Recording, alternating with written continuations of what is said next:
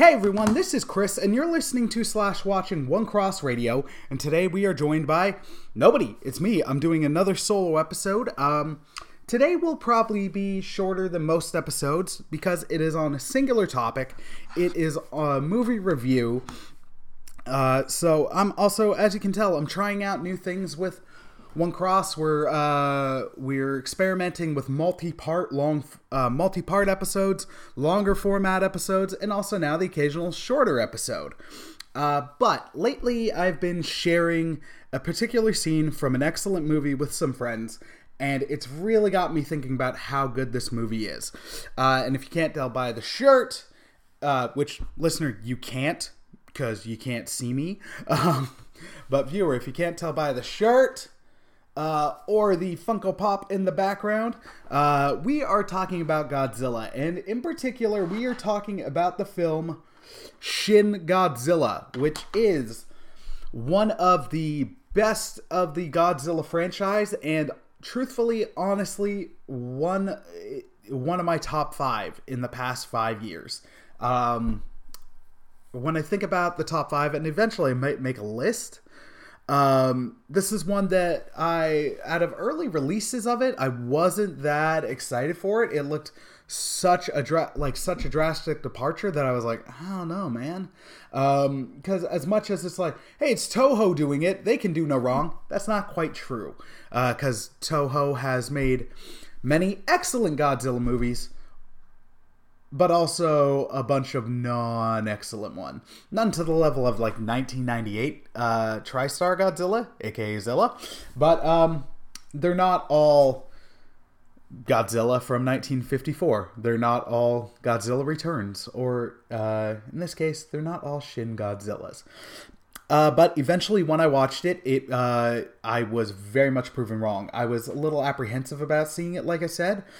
But then when I finally did get the chance to watch it, it blew me the heck away. Because I think the thing is, I was actually talking about this with some youth the other night, because we created an Instagram account so we could interact with the youth. But I put up a poll. Now I totally fixed the poll in the sense of I put up for a vote for a movie. Would you ever watch a Japanese Godzilla movie? And the options were yes and very yes. And one of the youth was like, you should have put no. But the yes votes far outweighed it. So eventually I might fix that up again. I'll put it up again. But as I was talking with them about it, they're like, why do you like this so much? It's because, much like the 54 original, with Shin Godzilla, it's not just, like, for a Godzilla movie, it's amazing. For a monster movie, it's outstanding. But like the 54 original, it is an amazing movie, period. And I'm gonna dive into that a bit. So just because it's difficult to describe the cast because there is kind of some main characters, but also not in a traditional sense. But before we roll into it, I do want to shout out in particular the Godzilla podcast. Now, dear listener, if you're a Christian, there's occasional swears, and to my knowledge, none of these guys are Christian. So at various points, even as I was listening to the Shin Godzilla podcast they did, at various points through, they don't go into graphic detail or anything like that, but they're very much talking about, like, how hot one of the cast members is. That's something I don't particularly enjoy hearing. It's in iffy territory at times, because sometimes people are fine with that. Sometimes people find that, like, you're objectifying and all that. So just that caveat, that heads up. There's not anything there that would make me be like, no, don't listen to this. It's just, hey, here's some stuff. If you find it bothersome, don't listen to it. But if you can hear that stuff and have it not affect you negatively or not bother you, and you want to hear, like, in-depth reviews of Godzilla from people who are fans but also really recognize the flaws, check that podcast out. They've gone through slowly over a number of years, like, every single friggin' Godzilla movie. They just wrapped the Heisei period, including the Mothra trilogy. They've also done stuff on the anime Godzilla, which, again, I'm to get some great episodes on the anime Godzilla, hit up our friends at Redeemed Otaku. Their episodes on it were outstanding. So it'll be interesting when they get to the millennium period. Okay, so into Shin Godzilla. So as I kind of said, the cast, there are characters that are featured more, but the Godzilla podcast points this out great. The main character is kind of the Japanese people. It's represented by government officials, some who get much more screen time than others. So some of the cast includes, and I'm going to butcher these names, so I apologize in advance. Satomi Ishihara as Kayoko Ann Patterson. Hiroki Hasegawa as Rando Yaguchi, who is the main government guy we follow. Then there's also Yakuta Takenouchi as Hideki Akasaka, who is Rondo's immediate superior, I believe. A great cast is Mikako Ichikawa. She plays Hideki Akasaka. I don't think there's any relation to... Oh, nope. Google just gave me the same character names for two different people, so my bad. Yep, there's a... And the final cast guy I'll mention is Ren Asugi as Prime Minister CG Okochi? Yeah, Okochi? I can't pronounce names. I'm sorry. All of these characters get a fair amount of screen time, but it's not, this movie's not it doesn't focus on characters in a traditional sense, and I think that ties into the overall style of the movie and how it's overall shot. So it was directed by Hideki Anno and Shinji Hijuki, who both have worked a lot in anime, and I really think that the directing style was done similar to a traditional animated film. I'm not as familiar with anime, but some of the things apply. So let me explain that. Traditionally shot movies, like, you can have a conversation where it's a person talking and then another person's in the frame talking. You can do it where it's not just like, I say something, cut, the camera's facing me now, I'm responding, cut, then back, cut. There's coverage shots. There's two people in the frame. A lot of this, like, there are multiple people in the frame, but a lot of the times it's a head-on shot cut to the person reacting. You see that so much in cartoons. That gives this film a very distinct style, which is, you think would be distracting, but it really works for the film. I will say now, all the performances were solid. In particular, I really, really enjoyed Hiroki Hasegawa and Mikako Ichikawa. Sorry, again, butchering names. Apologies. Both of those characters I really, really enjoyed. It's so good. Let's dive in a little bit deeper. Much like the original film, which was a reaction to atomic testing and, in particular, the bombings of Nagasaki and Hiroshima, this film is a direct response to the tsunamis, the earthquakes, because Japan really had a rough time after 2008. The tsunamis and earthquakes were huge. The government did not necessarily respond as quickly as they should have. So, whenever Godzilla movies always have a message. Be it when we last talked about Godzilla, we could look into how it's about consumerism, how it's about environmentalism, just diving in stuff. Sometimes it's heavy-handed. This one is about bureaucracy, and also how Japan will persevere and overcome. But it really is a political film. but not in a heavy-handed way. It's not Donald Trump bad. It's not certain kind of government bad. It's not yay this, boo this. It really goes into bureaucracy and how that can, in times, screw over a country. However, at the same point, it is through a bureaucratic process that Japan prevails. So while it does point out the faults, it also shows its successes. That is the kind of political movie I can get behind. Because if it's just your ideology bad, mine good, that's friggin', you get that enough on the internet. Like, I don't necessarily need to... I enjoy Aaron Sorkin's work as a writer, but at times he can be very heavy-handed with the I'm right, you're wrong.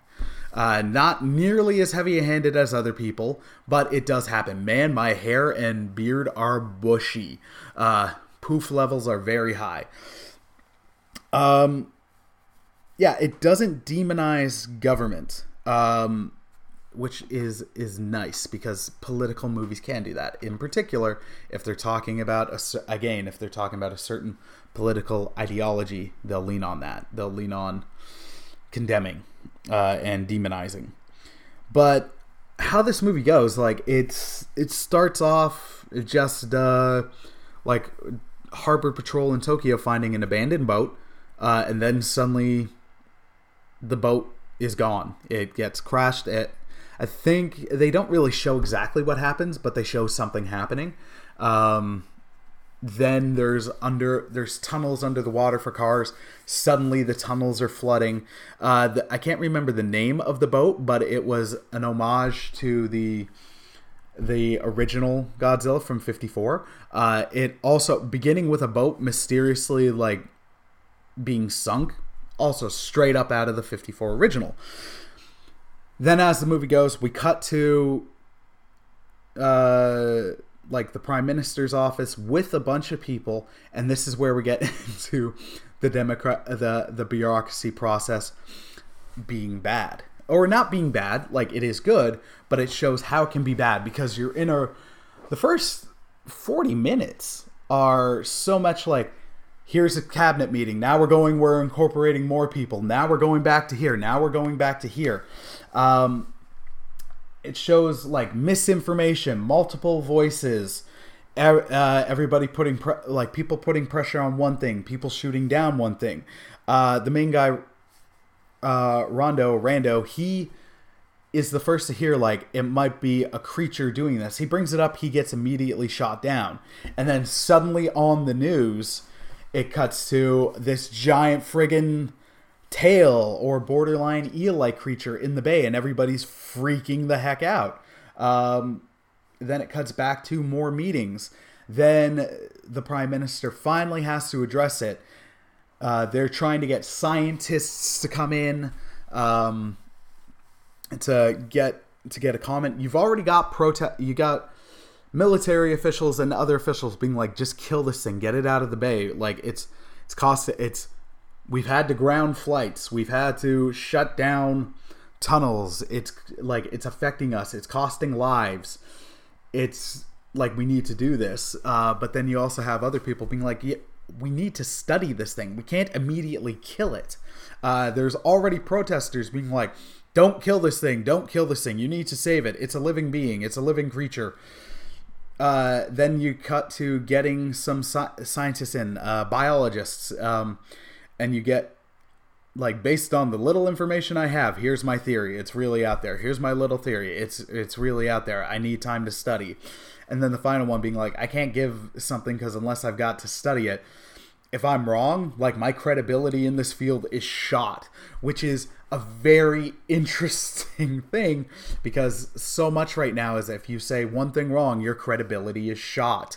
It really ties into real world themes, but incorporates it smoothly and not like overly heavy-handedly, because again, it's not taking a side. Some of this stuff is also played for comedy, but not in a slapstick way. An example being like the Prime Minister, they're really like, stick to the script, go with it. This isn't making the Prime Minister a bad guy, don't get me wrong. But then he then suddenly does an ad lib to try to comfort the people, being like, there's no way this thing is coming on land. Cut to, it's coming on land. And he's like, wait, what? And it's not like a wah wah way. It's done in a serious manner, but it's still like poking fun almost at short-sightedness or when we are over certain about things. There's a lot of stuff looking into misinformation, jumping the gun. There's just so many deep themes in this movie. Let's talk about... actually, no, give me a second. There's other stuff in here that works really, really, really well. Unlike any other Godzilla movie, it takes a while for the military to do stuff because, again, they're doing this in a really real-world way. Now, the Godzilla podcast points out fairly that there is science in the movie, accurate science, where they're like, we probably a real-life Godzilla that size could probably not exist. It would not be able to support its own weight, or it's very, very unlikely. And then like the movie leans on that, but then it goes into the pseudoscience route where the science works for the film. So you're good. You're good to go up with the suspension of belief because the logic works within the film. So then you're on board. But it takes a while for them to roll out the military. It's more of a defense force, and they're like, we have to be careful here because if we kill any people, the defense force is done. It's really, really good because a defense force shows up during this time also, and I'll unpack it more later, but Godzilla at the start of the movie is not big green.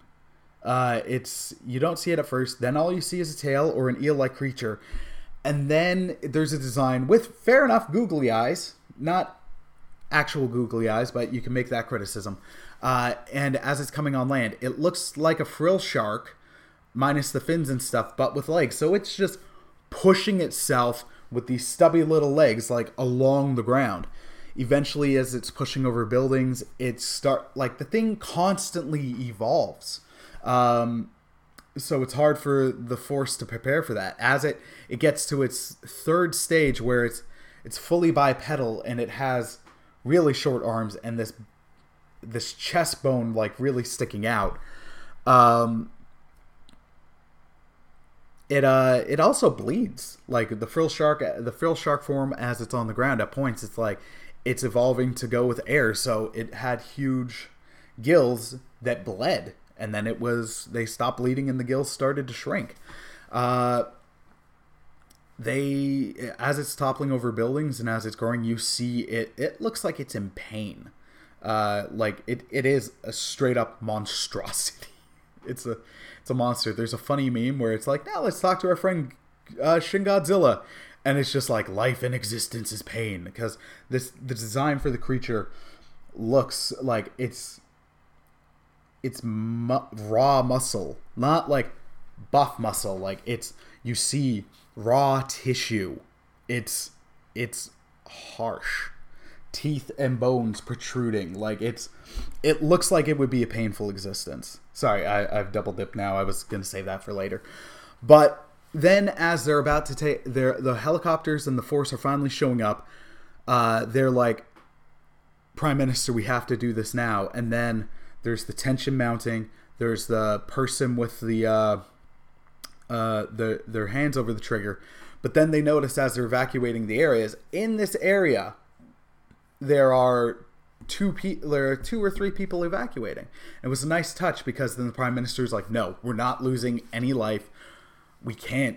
Like, no, you got to pull back. That, it's interesting because I think they addressed it, but Godzilla left and then came back later in its fourth form, which looks the most like traditional Godzilla, but still very much Shin. Like I said, the exposed muscle, the like protruding bones, the exposed teeth, no proper lips. It looks like a painful existence, but it looks the most. When you see it, you're like, wow, that's a twisted version of Godzilla.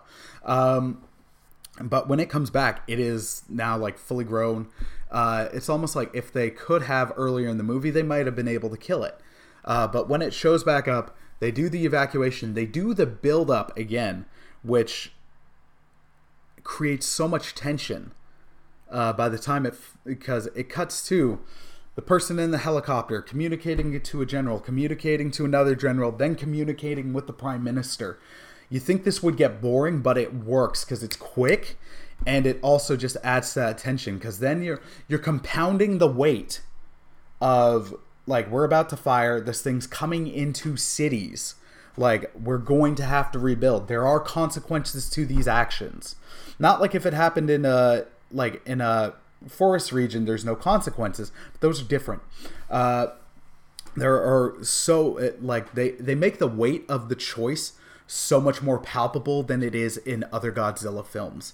I cannot stress this enough. It makes you dial into this movie more. It's so good. And then when they finally start firing, they're tracking like how much ammo they're going through and how it's doing nothing. And then it's like you go through the cycles of we're trying this machine gun. Not working. All right, use the bigger gun. All right, not working. Now let's try missiles. Okay, those aren't working. Now let's try tanks. Aim for the legs. Wow, the artillery shells aren't working. Okay, let's use tanks and helicopters. Not working. We're out of ammo. Like, you're tracking with this. So it amps up almost the desperation and the borderline bleakness. And then as this is all happening, Godzilla is slowly moving back towards Tokyo. The 54 original, for an entire 20 minutes, I think it is, has this beautifully tragic destruction of Tokyo sequence. This is, for my money, almost as good, if not just as good. At this time, as it's going on, though, you've also, as they're doing the bureaucracy and people are trying to figure out, Rondo's team is trying to figure out what this is, because somebody wrote a university professor who's gone AWOL.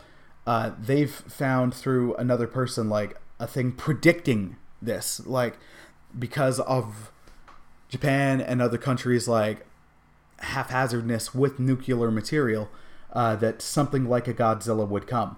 As they're trying to find this guy, they're also trying to figure out ways to stop it, because especially traditional artillery and stuff isn't working. And they're also like, if we kill it, like, that's a lot of radiation. So as they're doing this, Godzilla's getting towards Tokyo. There's pressure from other countries, especially America, to be like, you need to drop the bomb. And it's overtaken by this. There's this solemn seriousness, because Japan's like, we don't want to do this again. We don't want to go through this again. Even though this time it's our call, we don't want to do this again. And it adds, there's just the more realistic part without it being like, it's grounded in realism. Like, these kind of things help make the film much more engaging. Again, especially as it's not a traditional movie where it's like, here's your main hero, here's your B storyline. It's almost like you're following around a group of people. You can almost put yourself in this situation, especially if you've been part of any kind of team. Not even like in ministry or in other things. There's that attachment factor to it. It's so good. So Godzilla's getting to Tokyo. They agreed to have U.S. stealth bombers help, which are, I don't know much about military, but whenever you see these planes, they're like the high tech planes. They're evacuating Tokyo as Godzilla's getting closer, evacuating to the underground tunnels. They're getting the prime minister out. There's some amazing shots, because Godzilla in this movie is a destructive force of nature. Like, I don't want to say he's a chaotic evil, he's a chaotic neutral, but it is. He is chaos and destruction incarnate. And nothing slows him down. But there's some amazing shots of him just standing. The score is outstanding, incorporating old themes. themes from an anime movie. As the stealth bombers show up, they drop the bombs on him. They land on his back and they cause him to bleed. And then you can tell this thing's pissed. And then as it screeches out and it's the original roar, it leans over. And then the score starts amping up. This is the highlight of the movie for me. It's the best sequence in it, bar none. It leans over, it roars. It roars in pain. But then you can tell something's going on as the score is amping up. As it's leaning over, its mouth separates. It lowers its lower jaw, actually fully separates. Its eyes kind of go black. And then, like the 2014 Godzilla, you get the slow glow. In this case, it's purple. But then you cut to the people reacting to it because they don't know what's going on. And the sky, which has been dark, you see this low purple glow. And they're like, what's going on? What's it doing? And then it's a charge up. So then instead of the movies or the 2014 movie where there's the charge up and then it's the atomic breath, in this case, it's not like ash, but it's like this long, insanely thick cloud of smoke just going everywhere out of its mouth. You see wide shots of it stretching across the city. Then it cuts to flame coming out. So it's this long bit of fire just going everywhere, destroying everything, but there's still structures. And then as it's charging up, it goes into the beam, the atomic breath, and it becomes this focus beam, where in the other movies, it's like a concussive force.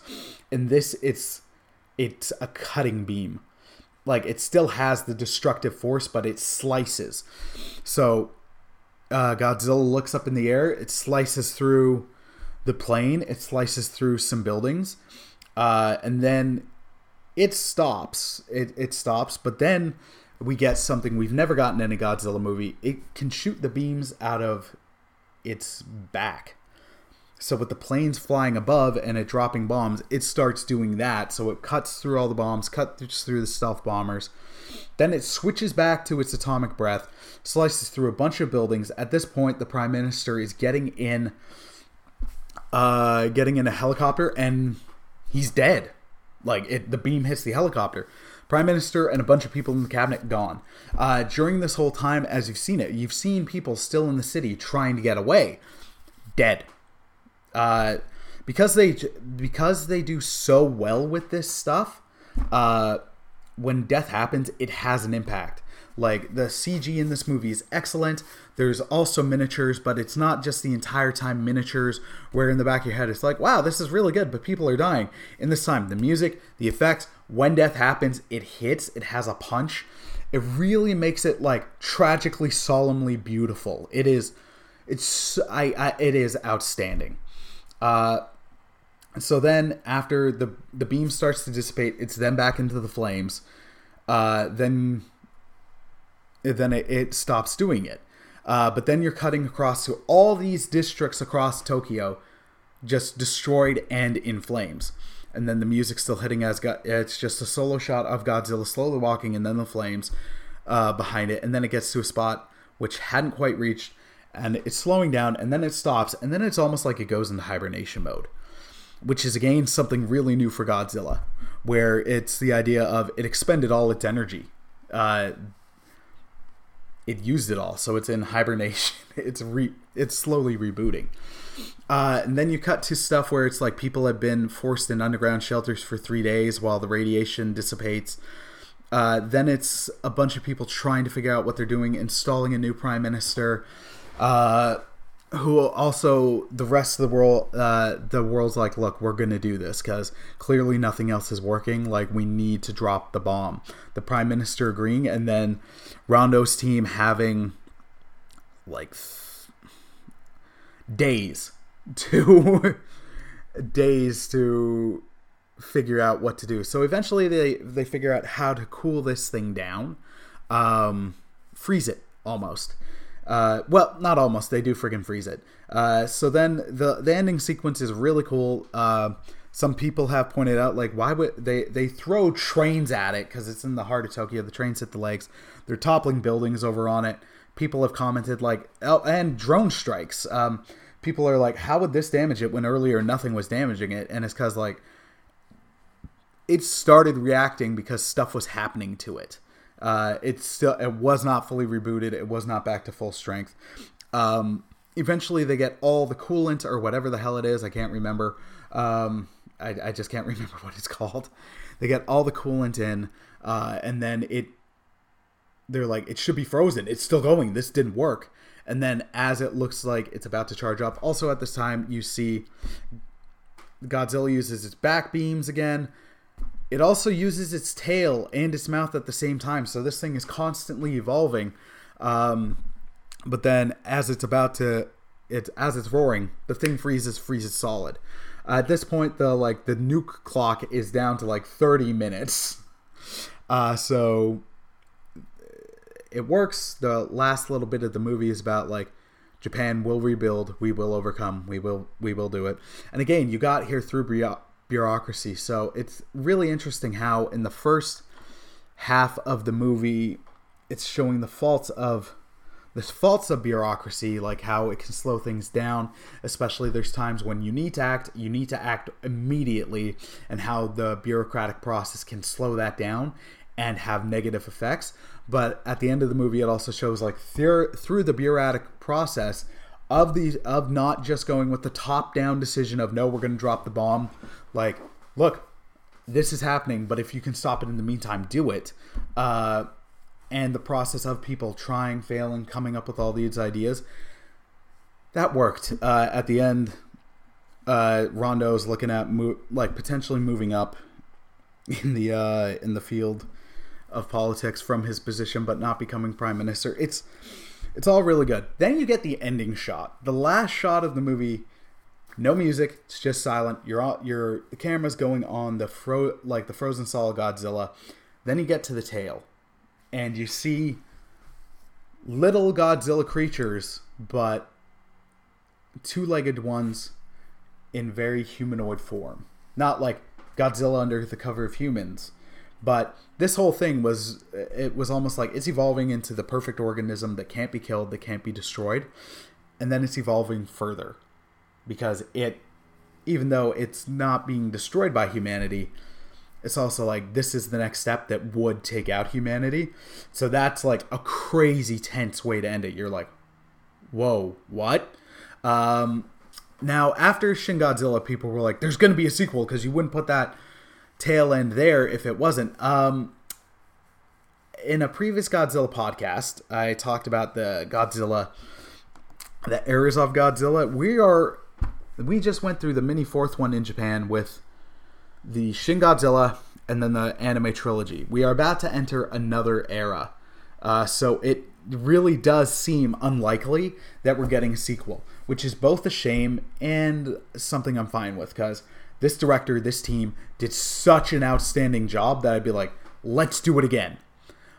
But at the same point, there's room to grow, but it really does work as its own isolated film. I can't deny that. So if it's a one and done, I am fine with that. Yeah, I'm looking forward to more Japanese Godzilla movies. As much as I love traditional cheesy Godzilla stuff, and the slightly more serious stuff, two of my favorite ones are the 54 original and Shin Godzilla. Shin Godzilla, in my opinion, gives the 54 original a run for its money. It is the closest one to the original in tone. It's as much as people point out, there's a couple different ones called Godzilla, because there was. But each era rebooted, but they all of them, had it being as a sequel to the 54 original. The Showa period just ran onwards with it being a sequel. It's it's another Godzilla, but it happened after the first one. When you got to the Heisei period, it was the second Godzilla. Not the first Godzilla, but the second Godzilla. But the 54 happened, it just ignored everything from the Showa period. When you got to the Millennium period, with the exception of Godzilla against Mechagodzilla and I think Tokyo SOS, each of the Millennium ones actually with the exception of Final Wars as well, each Millennium Godzilla was a direct sequel to the first one. Millennium had next to no intercontinuity. In Final Wars, it was Godzilla. It wasn't clear, but there's an argument to be made that it was just another Godzilla frozen. Actually, yeah, it would have been another Godzilla because you saw the friggin' original dissolve. But it was, again, a direct sequel to the original. Shin Godzilla, in Toho continuity. In America continuity, very different. In Toho continuity, or Toho Godzilla films, they've all been a direct sequel to the original in some shape or form. This is the only proper, straight-up reboot, new story, no connection. It uses the roar, it uses the theme songs, some of them. And there's a lot of familiar themes, but it is in no way, shape, or form impacted by, story-wise, by the 54 original. So it is as much of a clean slate as you can get, and it works for it. It works for it outstandingly. Yeah, it is easily one of the best of the franchise.